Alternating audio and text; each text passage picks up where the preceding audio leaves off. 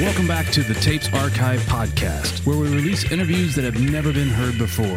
Please listen to episode 000, an introduction for the full backstory about this podcast series. On this episode, we have the drummer Neil the Professor Peart of the band Rush.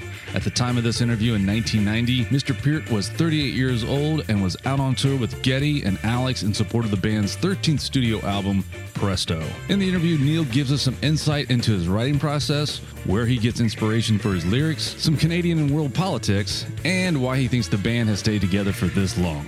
As always, we have music critic Mark Allen at the helm conducting the interview. If you'd like to support the show, please like, follow, and subscribe to us on Facebook, YouTube, Twitter, and Instagram. There, we post other content and information not available on the podcast. If you'd like to read the transcripts for any of our episodes, please head over to our website at thetapesarchive.com. We'll jump into the interview after a quick word from our sponsors. The Tapes Archive is proud to be sponsored by the true crime documentary Dead Man's Line.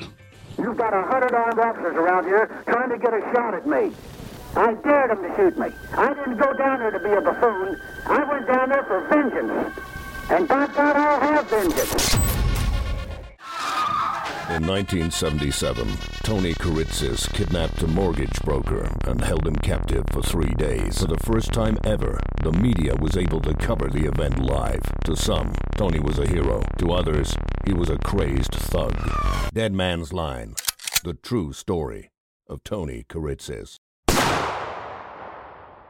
This award winning film is available exclusively on Amazon Prime. One last thing before we get to the interview the Tapes Archive podcast is a proud member of Osiris Media, a global community connecting passionate fans with podcasts and experiences about artists and topics you love. Thanks for tuning in, and now it's time to open the vault. Uh, yes, hello. Is Mark there, please? This is Mark. Hi, Mark. It's Neil Peart calling. From Hi. How you doing? Not too bad. How are you? Oh, good, thanks. Wow. Where are you calling from today? Hampton, Virginia. Uh-huh. Where are you playing? Are you playing there tonight? Yeah. Yeah. Oh, okay. So how long a tour are you on? Uh, we went out in the middle of February, and we'll be ending the end of this month. Oh, so that's not bad. You can see the light at the end of the tunnel. um, I wanted to start out by asking you, did you happen to uh, see the quote from Randy Johnson, the Mariners pitcher? No. Um, well, you know, he pitched a no-hitter the other night. Uh-huh. and um, he said that he, this is his quote. He said, "I just bought, bought a drum set. Uh, I played it an hour and a half before the game. I was listening to Rush, but I don't think the drummer for Rush has anything to worry about." that's nice. yeah, I you get a kick out of that. Yeah, that's cool. Yeah. Um, what was I say? What what happened to the band's first drummer? Uh, ill health. Oh, really? Yeah. Did- Where what is he doing now? Is he still alive? Yeah, Oh. yeah. Just saw him last week. Does he? Uh, is he friendly about it, or? I mean, Oh yeah, yeah. It was it was a mutual situation. Yeah. Because you would think that, geez, I mean, here's a guy who, uh, I mean, it's it's not a Pete Best thing, but it's it's pretty damn close. You know, I mean, he leaves a band, and, and the band goes on to have you know a long, successful career. Yeah, you know, because it was mutual at the time, he wasn't happy. So uh, you can't regret a decision like that. You know, everybody faces decisions like that in their lives where they look back and say, "Well, what if I hadn't done that?" But the thing is, at the time, you know, the circumstances said this is the thing to do, so you do it. What is he doing now? Do you know? Uh, actually, hasn't played for years and years. Uh-huh. Just starting to toy with the idea of doing a bit of playing. Is is he just like in private business or something like that now? Do you know? Yeah, actually, uh, in gym and bodybuilding predominantly, as far as I know. Oh, really? Okay, Yeah. that's that's kind of unusual. and uh, one other question about early Rush: When you first heard Geddy's voice, what what did you think? Uh, I don't remember thinking anything at all, really. Really, I mean, it's just it's such an unusual voice, and I, I you know, I think the first time you hear it, yeah, maybe you don't think anything of it, but uh, and maybe get used to it after a while. But Well, it was it was the time too. I mean, in the mid '70s, a lot of singers sounded like that, so it, it, it didn't sound, I guess, as strange as it has come to seem over the passage of time. You know, in uh, at that particular time, it, um, and also, uh, ironically, the reason his voice ended up in those registers was because of the technological limits of those days, and the reason why a lot of other bands singers became very stentorian was because uh, amplification. You know, when when they were playing in basements and clubs and stuff, it was so difficult for the singer to be heard because all the guitar players had hundred watt Marshalls, you know, and the singer had a little fifty watt PA. so uh, a lot of times, I think those singers of- of that time were driven that way, just for the getting the voice to project over all of that noise. Mm-hmm. Oh, but so so if you, in, in his quieter moments, I mean, do you guys play acoustically and uh, sit around and and uh, you know work things out that way? Can he does he sing in different registers? Oh, of course, yeah. Yeah. Part of the great thing is, is having a register that wide, you know, and, and a lot of times in our songs too, he sings in normal register and and you know pushes himself up higher just for uh, the musical power of it and the vocal. Uh, power of it and also because he's able to you know because his range is that broad. But his, uh, as i'm told before i knew him he used to sing a lot in a uh, you know who david clayton thomas is? Sure. i guess uh, apparently in the early days that's what he used to sing like so uh, that's a pretty wide range. I mean, Yeah. uh, well, that's very interesting. Um, let me see, and on to well, let's. I guess we'll go to the to the new album for Star. le- leaping 20 years ahead Yeah, for well, for now, let's just skip around. I have these questions, but they're not in any kind of order, and right. uh, usually better organized. But screw it. no problem Um, let me see. Uh, one of these um, record company deals that they send out this Rush profiled thing I was listening to, and uh, uh, there's a quote. You know, Geddy is on there saying that touring is probably the most difficult thing for him now because it's you know it's basically it's two hours of performing and 22 hours of you know doing nothing or Yeah. you know just going stir crazy. Uh, how do you handle that after so long? And I guess also why do you want to handle it after? Yeah, that's a good question, actually, in both levels. Um, it was a very difficult decision to make this time, whether to tour or not, and particularly for me because of that factor that there are a lot of things I'm interested in life and a lot of goals I want to pursue, and not many of them can be done while you're moving around every day. Uh, so I was very reluctant to think about touring and committing, you know, six months of my life to basically doing one thing. You know, it's it's the it's what you have to recognize about touring is that you're not really creating, you're recreating. So it's it's like the old joke about the person that says they have 20 years of experience when they have one year of experience 20 times. and it's touring is like that. You know, you have one night's experience 200 times over. So it is definitely recreating the same thing. And the the um, I guess the accomplishment factor at the end of it is is dubious. In the early days, it was more measurable, and at the end of a tour, I would feel you know accomplished that I'd learned a lot and I developed a lot during that period of time just by playing every night and by the band playing together. It was good for us as a band, but at a certain point, you, you kind of tend to peak out in your uh, potentiality. So I, I felt that learning curve getting shallower and uh, the increments of improvement becoming you know less measurable. So consequently, the satisfaction rate was less. But the, I, I always feel too that uh, for a band playing live is the essence of it. You know, it is what makes a band a living, breathing thing. It's getting out in front of an audience and playing live with all the risks and the spontaneity and the immediacy of that, and the fact that it is one night is is a microcosm. You know, each performance. In spite of the fact that it's part of a chain of them, each one is unique, and each night when you go up that the stairs to the stage, it, it is a feeling that okay, tonight I'm going to do it right. You know that the perfectionist aspect of it is that every show. Um, in fact, Geddy and I were discussing once that uh, the pressure of a show releases at the first mistake. you know, the first time you make a little inaccuracy or something that you don't like goes by, in a sense, you're free. You know, because for the first few songs, everything goes well and you're playing really well and you're thinking, okay, this is it, this is it, this is going to be the perfect night. And then the first time a little flaw comes out of that, that's when you're free. You know, okay, um, now that's upset it. Now all I have to do is, is play as well as I can. You know, I'm not achieving, I'm not aiming to achieve that perfection anymore. So there, there are a lot of funny little um, aspects of playing live that that become a very real part of your life night after night, obviously. But the, the main factor was that I wanted Rush to be a living, breathing thing. So I felt, well, I, I really don't want a tour, but I want Rush to be a touring band. So in, in that kind of a context, it was the only thing to do. You know, the only thing worse than not touring was, or the only thing worse than touring was not touring in my mind. So that was the, the genesis of, of my personal decision to do it. And as far as how you deal with that is, I, I kind of set myself goals to achieve during the tour. You know, I figured the tour's there, and um, the shows will take care of themselves as long as I keep the right attitude when I walk up those stairs every night. The day can be used. For instance, this tour I set out to learn something about American art, and I figured that that can be my mission. So, in every city, if I have an afternoon free or a day off or something, I'll go to the local art museum and um, browse through the paintings and and try to learn something about it because I really didn't know anything about it before. So it was a gap in my knowledge that I wanted to fill, and it, it's been very satisfying. That Wow, so I've been to 20 odd museums in different cities on this tour, and, and have acquired quite a lot of knowledge about it. So that's satisfying. And in other in other tours, I would. Uh, decide that I wanted to see more of the real United States. So I carried a bicycle with me, and I'd go out on again on days off or an afternoon before the show and ride around the city or the countryside and see some of America that I'd been missing for the last 15 years of traveling. You know, I, I kept thinking that, well, look, I've traveled around the United States for all these years, and you all musicians like to think they know about the places they've been to, but of course, touring is not like traveling any more than being a tourist is like being a traveler. So I set up to uh, to change that too, and that's really served me well. That I always have an escape. You know, as I talk to you, my bicycle's sitting here, and anytime I want, I can get on it and go out. You know, and be independent, and also in the the uh, the secondary benefit of it is I, I have been exposed to the real America, you know, and, and real people in America too, not just fans and not just promoters,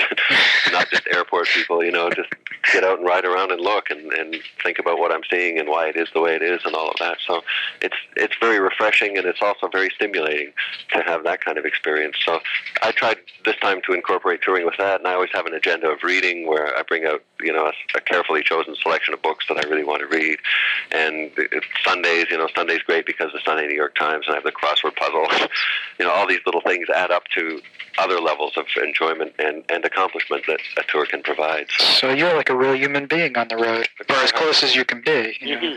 well, that's that's the aim of it too, and that's that's an incisive kind of comment too. When you think about it, it, is it is a dehumanizing atmosphere. You know, you're traveling around in a very isolated and very unreal situation where people are constantly reacting to you in a very unreal and essentially inhuman way. You know, they're looking at you as an object rather than a person.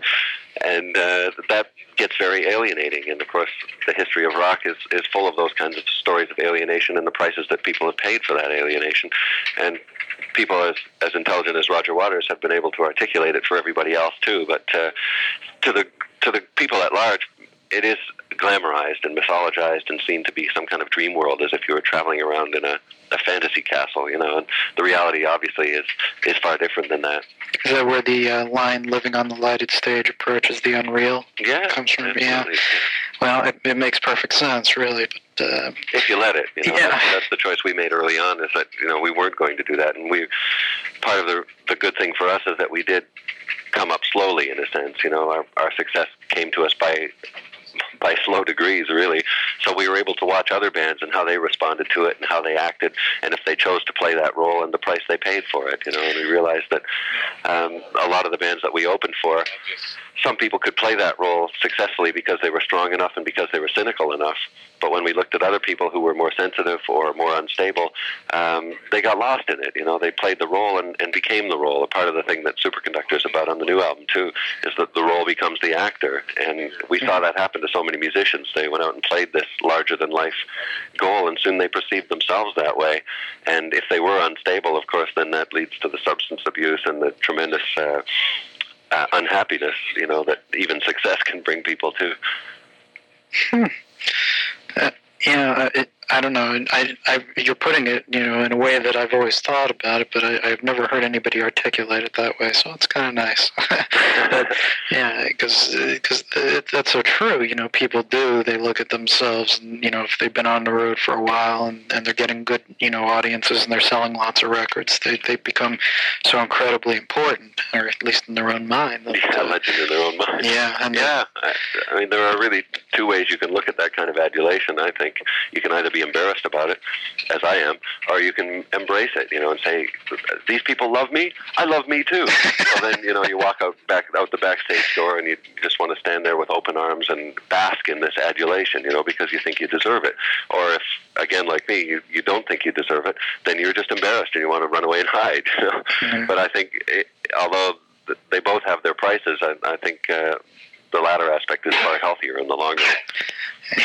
Do you, um, when when you're out and you're in art museums, etc. I mean, have you run in? Have people run into you and know who you are? And, um, or is no, that... again, that's very much a question of body language. Uh-huh. You know, I had a funny experience in Washington when I was going through the National Gallery, and I kept being in the same room with this guy who was wearing a Rush T-shirt from the concert the night before.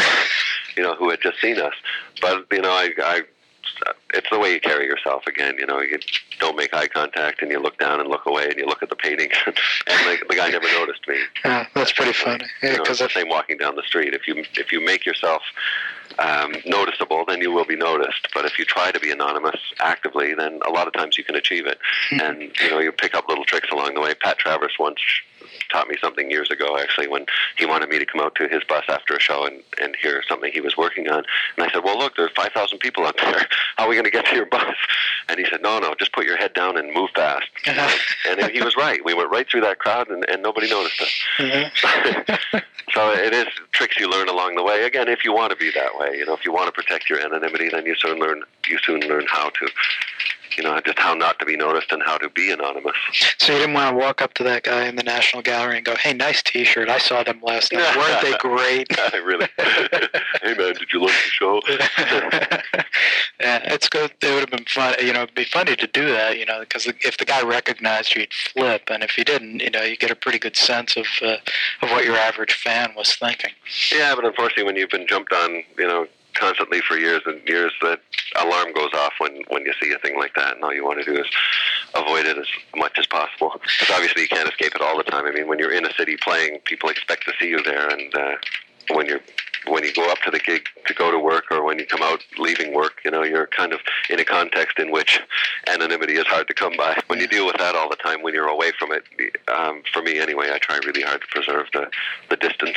Yeah, I always think that the uh, the guy the guy who has the best life is the guy who owns Walmart because he's a billionaire and no one knows who he is. Yeah, yeah. I always thought the same thing that having wealth and freedom and independence and all that without fame is far preferable. But then there are people unlike you and me who who don't feel that way, who want the fame and would rather be famous and poor, you know, than, than rich and unknown. Yeah. And that, that's an aspect of human nature that you have to deal with. And again, I see that in a lot of musicians too. You know, some of them, the affirmation of people loving them is much more important than any of the other parts of it. You know, that that's what they bask in. That's what they, in some cases, got into it for. You know, a lot of musicians will tell you, "Well, I got in a band to get chicks." as banal as that sounds, um, it it you know it expands into a bigger syndrome in their personalities, and that desire for uh, you know approval and admiration and all that becomes their whole reason for being. And uh, again, it becomes a very unhealthy conflict, I think, in, in a person, just to base your whole life on what other people think of you for a start. On a couple of the songs, well, first back to the uh, the profile disc, you mentioned on there uh, about Chain Lightning, and you explained that song. I was wondering, how old is your daughter? Twelve. Twelve. Okay. Uh, is War Paint uh, written for her? No. No. Okay. No. In fact, that's written for. Uh, well, in a sense, all ages, but I was thinking more of uh, people who are supposed to be grown up, but are still acting that way. You know, I, I said it in the imagery of adolescence, but uh, I was definitely thinking of and and my theme arose from uh, thinking of people of my own age who still act that way. Vanity is as uh, the great liar, you know. Yeah. And, and I see that so much where people that I've grown up with, and if they haven't done well in life, it's all somebody else's fault, and you know that kind of thing. That they're just waiting to be discovered, and and people that have done well are lucky, and and they're just unlucky because they haven't, and all that. It really comes down to vanity at, at the root of it, and that's all the stuff I was thinking about, and then I just chose to use adolescent imagery to express it. See, my reading of it was that maybe you know your daughter was at an age where you know she was getting ready to go out, and you were you know it was kind of like a, a fearful father song. Uh, no, actually not at all. Yeah. Okay. Well, see, that's. But I guess people get out of it what they you know, yeah, they, they see okay what they want to yeah, say. I have right? no problem with that at all. But uh, there are a lot of songs on on this album, particularly where I think I've, I've tried to learn in lyrics to project myself into a situation and express it as if it were um, autobiographical. But in, in fact, most of the time it's not. You know, a lot of the little vignettes that uh, songs like Presto or uh, Hand Over Fist, they, they express little what seem to be dramatic situations, and they seem to be true, but in fact they're not. I made them up to express a point, you know, to... Uh, I made them up to to illustrate something, I guess, in in a literary sense. But uh, no, I'm lucky my daughter's not superficial, so I don't have those fears. Yeah, or, or the way I just looked at it was, you know, here's you know a, a girl who's growing up, you know, wants to grow up a little faster than than she should. Right. No, I understand that, and it's, it's certainly not a bad reading at all. But uh, no, in the the wrong reading, but not bad. no, not even wrong. No, I think the essence of it is that you try to allow for all of those, and one of the reasons I chose that imagery was certainly to allow that interpretation, and part of the idea of reconciling the universal ideas with the personal ideas is is to try to be a little bit uh, either ambiguous or ambivalent. I guess is more the right word. Um, just trying to allow for it, for both of those interpretations, and, and uh, as long as there isn't an opposite one available, you know, which happens in some songs. There was a song of ours called "Middletown Dreams" on uh, Power Windows, and it was about the power of dreams and how about people at any stage of their lives can go out and and do something. You know, can go out and make their lives true, and make their dreams come true. And uh, to the cynical people, though, in the world, they read it as as a cynical song. That the fact that these were all washed up people who were, you know, tragedies of life. And in fact, in each case of the characters I drew in that song, I did draw from life. And I talked about, or I, I thought about uh, a writer like Sherwood Anderson, who, when he was 40 years old, decided to stop being an ins- insurance salesman and become a writer, or Paul Gauguin, who decided to stop being a stockbroker and become a painter. You know, I was thinking of real people like that in the song and expressing the fact that uh, at a certain point in their lives they just said enough. You know, I'm going to go back to the dreams I left behind and uh, and make them true. But a lot of people read the exact opposite thing into the song and saw it as being very cynical about how these these you know insignificant little people were failures and tragedies, which was what I meant exactly the opposite. You know, here are, here are people that would be perceived as being small who went out and made big big dreams come true. Mm-hmm one of my favorite lines on the album, and I, I, really think this is the best Rush album that I've heard. You know, and, and, it's amazing to me that, that you guys can can keep making good albums, and and uh, just because I, I would think that that creatively, you know, you start to, to just get tired of it, and I would think you get bored with the whole process. But I think anyway. it's more dangerous for a single artist than it is for the three of us, you know. Mm-hmm. But Anyway, oh well, the the line I like is uh, is uh, from the title song where you say, "I radiate more heat than light." Right. And I wondered if, uh, what do you think about Rush? Does Rush radiate more heat or more light? Hopefully, a balance of the two. Actually, the germ of that line is is kind of interesting. During the uh, American um, presidential debates, mm-hmm. Uh, I was I got very interested in all. I love debates anyway, but the way that they were all set up and the whole stage managed uh, show business of it and all that. So I was faithfully watching the presidential and the vice presidential debates, and coincidentally in Canada there was an election going on at the same time with the same kind of uh, debates among the leaders of the parties and so on. But uh, at the end of one of the American presidential debates, uh, that line was used, I think, by Dan Rather or somebody saying that you know during the course of the debate created much more heat than it did light. And I thought that was a beautiful image, so I wrote it down and kept it.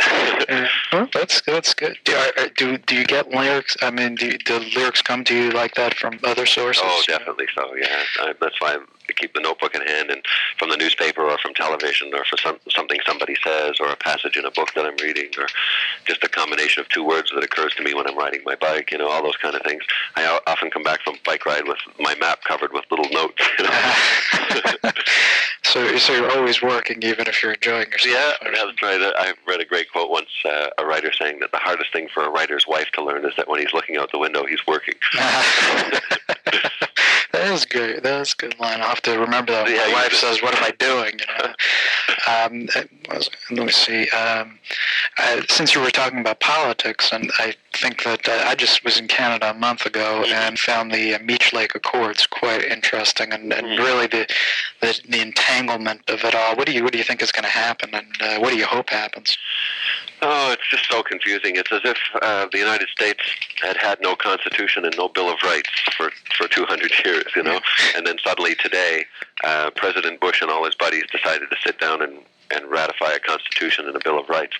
You can imagine what what kind of chaos that would lead to. Oh, you know, yeah. to have it in place, and that's what Canada faced. Basically, we had no constitution except that which tied us to Britain, and uh, it was so-called repatriated, you know, eight or nine years ago. But still, it was nothing was done with it. It wasn't. Uh, it wasn't drawn out and it wasn't agreed to, and all the the uh, premises of life, for instance, weren't weren't put down in the way that they are in the American model. So that's basically what they're trying to do right now, and trying to do it at this point in history. You know, with so many factions and so many. Uh, warring points of view, and especially in Canada with with the Quebec situation too. Oh, it's just a big mess. I, I wonder. I mean, do you think Quebec can uh, can leave, or will leave? Not in practical terms, no. I spend a lot of my time in Quebec, so I'm very sympathetic to the Quebec cause. Um, but you know, in, in real terms, one of the pundits said that uh, if Quebec wants to leave, fine, just tell them to pay off their portion of the national debt and they can go. and that right away, you know, makes it an impractical consideration. Yeah, we were in um, in Prince Edward Island, and the, the um, uh, gee, I don't know who was, Buchanan. What is his job there? Uh, title there? Not Premier. Premier, yeah. yeah. And uh, he and he had made, a, I guess, an offhand comment that uh, there wouldn't be anything left for that part of Canada to do but to join the United States, which of course everybody just went berserk about. you know, they didn't want anything to do with yeah. us. And, and by the same token, you know, I, and I asked people about that, and they said, well, you know, we like our national health insurance and uh, and some other things. And they said, and by the same token, you know, United States wouldn't want us because we're the, the poorest area of the country. And, uh, yeah, I'm not a nationalist by any means, and in fact, I would quite happily sign a petition to join Canada to the United States because I'm equally at home here in the States as I am in Canada, you know, and I don't perceive a lot of differences really, although that would have me lynched if I was saying this in Canada. But, you know, I think all of that is just kind of stupid, and that so much of our election hinged on the free trade issue, too, which is, you know, completely died down into business as usual. Well, I think uh, uh, the, the biggest difference that I perceive is just a general awareness uh, that that Canadians are much more aware of the United States than the United States is of Canada. Yeah, but that's that's strictly. Um, a question of degree too. I mean, there are 200 million people in the states and 20 million in Canada, and it's a big neighbor to us. Where uh, a big neighbor in humanistic terms to us, where the reverse doesn't really apply. So I don't have a problem with that. And the same thing in Canada, we learn a lot about British history too. You know, what's the point of it? The only reason is that historical, you know, tying of the apron strings, really. Although we don't learn about African history, we don't learn about Chinese history. Um, you know, so it isn't really objective either. You know, the fact that Canadians know a lot about the United States, well, so they should. You know, so anyone in the world should know a lot about the United States, as far as I'm concerned. Well, I think there's some truth to that, but uh, you know, we just tend to have very little idea here about what goes on in other countries. You know, unless it's the country of the moment. you Yeah, know. well, so does everybody else. So I, I was doing some uh, writing about Africa recently, and I came across a, a tragedy that took place in the country of Cameroon, where a, a bubble of volcanic gas came out of a lake in Cameroon and killed 1,700 people in their sleep. You know, or, or where there's an earthquake in China and it kills tens of thousands of people.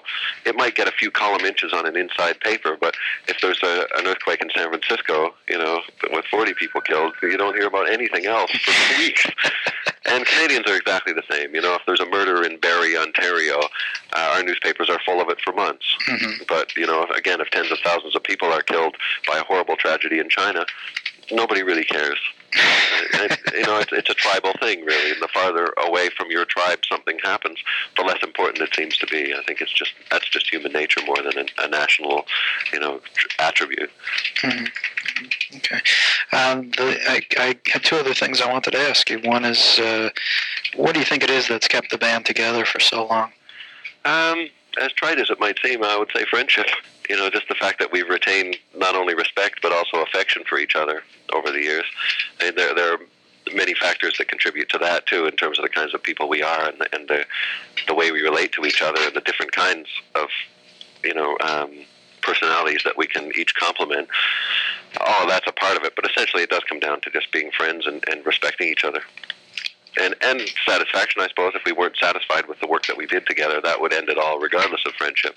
But uh, I think, as I outlined in the uh, scissors, paper, stone story, that at the bottom line of it, we have fun together. You know, we have fun working together, and we have fun playing together. So, um, in essence, what else would you want? You know, that's why there haven't been solo albums, and that's why there hasn't been uh, a band breakup, and that's why there haven't been crises and scandals in the papers. You know, it's because those those immutable things or those um, those matters of longevity, as far as job satisfaction and uh, and good interpersonal relationships, to put it in corporate terms, those kind of things have survived. You know, But, but you know, I mean, bands that have existed for as long as Rush, hell, many have existed for a shorter time, you know, the, the members just hate each other. Oh yeah, much more than people perceive, and you probably have more insight into that than than most people do. How you know people go to a concert and they see the band playing on stage together, and then at the end of the show they see them all bow and hold hands and all that stuff, and then at the end they go to their separate dressing rooms and get into their separate cars, and sometimes even stay at separate hotels. I saw. Um, the live video the police did just near the end, and I, I realized that during the whole course of like an hour and a half, they never looked at each other once Yeah. you know there was no um, There was no interaction between the guys in the band, but not only that, there was no acknowledgement of each other. It was three guys on a stage playing, not together, but playing individually under one name. Yeah. So yeah, that that is I think the reality far far more than than people have any idea. So you must feel felt must have felt very good when you saw something like that. You know, is you're yeah, three person band. mean, being in the middle of a tour and and knowing the kind of interaction that the three of us go through on stage and off, you know, where that that just could never be, you know, for uh, for Geddy and Alex not to be punching each other around at the front of the stage or you know chasing each other around and all the silly things that we do to entertain ourselves on stage. It, it's hard for me to imagine working without all of that. You know, to me, it, it's such a part of what what we are and have been that uh, being in the middle of a tour and seeing sort of an object lesson like that of the opposite, it makes you feel very fortunate. I just feel really glad that this band happened to have worked out interpersonally the way that it has. Yeah, but that is really nice. You had mentioned earlier that you had uh, some some uh, interests and some things that you might have pursued otherwise had you not toured. Uh, what kinds of things uh, are you doing with yourself? Uh, well, prose writing interests me enormously. Mhm. Just learning about it and uh, trying to develop the skill of putting what you think in words. You know, in verse is kind of a, a very dis- different discipline. So working on lyrics is a very different mentality than thinking in terms of sentences and paragraphs and the structure of, of chapters and all of that. So um, prose is something that I've studied by reading, obviously, all of the greats that have done it, but also by trying to do it myself. Just you never know how hard something is until you try it, really. Um, so that's something that has absorbed me more as a hobby, really. I don't fancy myself as you know sort of the great Canadian novelist by any means, but it's something I really want to know how to do. It's a skill that I I want to develop. So uh, I spend a lot of my time outside of the band uh, working on that in, in one area or another. so uh, are you? Uh, I mean, do you have a w- work in progress now? Uh, always, yeah. Uh. but I, I hate to dignify it that much because I don't have aims of publication or anything like that. It, it's just to me an apprenticeship in a way that uh, I keep turning out pieces of work just to teach myself things, and then I put them aside, and and six months later, you know, I look at them and, and see that I've progressed from them. So it's it's like taking on anything new, the learning curve is steep. Where with music, after having played drums for um, 20 odd years now, the learning curve is very shallow. You know, I've learned a lot and practiced a lot and really put a lot of time and effort into learning the craft of it. So um, learning new things is partly not that appealing and also partly um, futile. You know, to to spend six hours a day, you know, every day learning how to do a faster paradiddle, it seems pretty much irrelevant to me now. Where I can spend six hours a day, day after day, learning how to put sentences together, and it is very satisfying because it's new and because the improvement is so measurable. You know, I can understand what I'm learning and and uh, and read a lot of of other people's ideas on how to do it and try to apply them and uh, and all of that. So I, that's what I say. I, I don't like to dignify it too much because I, I don't consider that I'm a writer by any means, but I'm trying to learn how to. One, a couple other things like this. Since CDs have become dominant, has that changed at all the way you have worked, uh, the way you've Um, recorded, the way you've done your album cover art, yeah, anything? yeah, it's uh, actually been a pretty wide-ranging change of things. That uh, suddenly the record, which we always consider as sort of the standard medium for, for all years past, is no longer anymore. In fact, it's definitely an endangered species. So certainly, in, in the terms of cover artwork, you're trying to deal with something that can be perceived and dealt with in a three by five, you know, piece of cardboard in a cassette box or in uh, the five by five CD CD box or six by six or whatever it is. Um, that's part of it, but also in terms of the music, you know, um, the division between side one and side two, for instance, was always a really important part of the running order to us. And you decide, you know, sort of the progress of side one and, and what song should end side one. And then a lot of times the song that began side two would be an important consideration, and there would be a flow in terms of, of the dynamics of it, almost almost comparable to a live performance. That uh, two sides really made. Uh, much more interesting and, and much more uh, workable. Where when you're dealing with a CD where it's essentially all one side, uh, you have to rethink that too. But the other parameters of time are very positive. You know, having more time to work with. Um, it hit us on both of the last two records in terms of the live album. We knew that we wanted it to be a single CD because we weren't about to ask people to pay, you know, a ridiculous amount of money to buy two CDs just to get a couple of extra songs. So it limited our choice of material in uh, wanting it to be, I forget, 72 minutes or something like that, that had to be to fit on one CD. But in terms of uh, the Presto album, it set us free because we weren't worried about 40 minutes being the, the uh, ultimate length of a record or the ideal length of a record, 20 minutes aside. Suddenly, with a CD or a cassette, um, the limitations were were much greater, so we could uh, have more songs and thus uh, spread out more stylistically. You know, because when when you're judging uh, individual approaches, a lot of times as as more songs get written, uh, you're thinking about what's been written already and uh, stylistically what you would still like to cover. So having more time to work with allows you to get, I think, more into the corners stylistically and and to uh, bring out things that are maybe a little more eccentric than you might have uh, than you might have bothered to put into a 40 minute piece. So. Um, I, I think yes, the, the the difference has been uh, pretty evolutionary. In, in the show that, that you're bringing down in a couple of weeks, is there anything special going on? Anything new? Anything different that people you know will, will be interested in seeing? uh, long, I mean, long-time Rush fans, you know, Yeah, because that's always you guys seem to have a very, you know, a very solid base of fans who just very devoted to the band and et cetera. And I just wondered what's new for them. Yeah, it's always really hard to answer because you don't like to uh, to sort of pump out the hype in one sense, and uh, in another sense, you hate to spoil the surprise. Yeah. But uh, in uh, in broad parameters, at least, we did rethink it from the ground up. You know, as far as choosing the material we would play, both new songs and and particularly in old songs. You know, which old songs we would continue to play, and which old ones we haven't played for a while that we would bring back. So I think the substance of the show is is very much different than it has been in uh, preceding tours. As far as the presentation goes, again, we tried to rethink from the ground up and not do anything just because that's the way we did it last time. You know, so so the whole visual presentation of, um, for instance, rear screen videos have always been a big part of our show, but a lot of those. Um, they can tend to become cumulative in the same sense of playing the same songs every tour. You tend to same, show the same films to accompany them. So again, we threw out that presumption and dropped a lot of the films that we'd used in the past and created some new ones, both for new and old songs. And um, sometimes kept the song but dropped the film. You know, just just to keep something uh, fresh about it, and also to avoid staleness, I guess, in the in the uh, opposite side. So it, it, there is a big there was a big rethink right from the ground up, and I think the show is very different. But at the same time, we're still drawing from the same well of material, a, a, a definite healthy balance in the course of a two-hour show between uh, old and new stuff, and there'll be surprises in songs maybe that people haven't uh, heard for a while. If they've seen us live from tour to tour, that will be a pleasant surprise to hear. Do you uh, do you play the pass? Yes. Good. Okay. Because that's my favorite. Oh, one. good. Um, I really like that. I, right.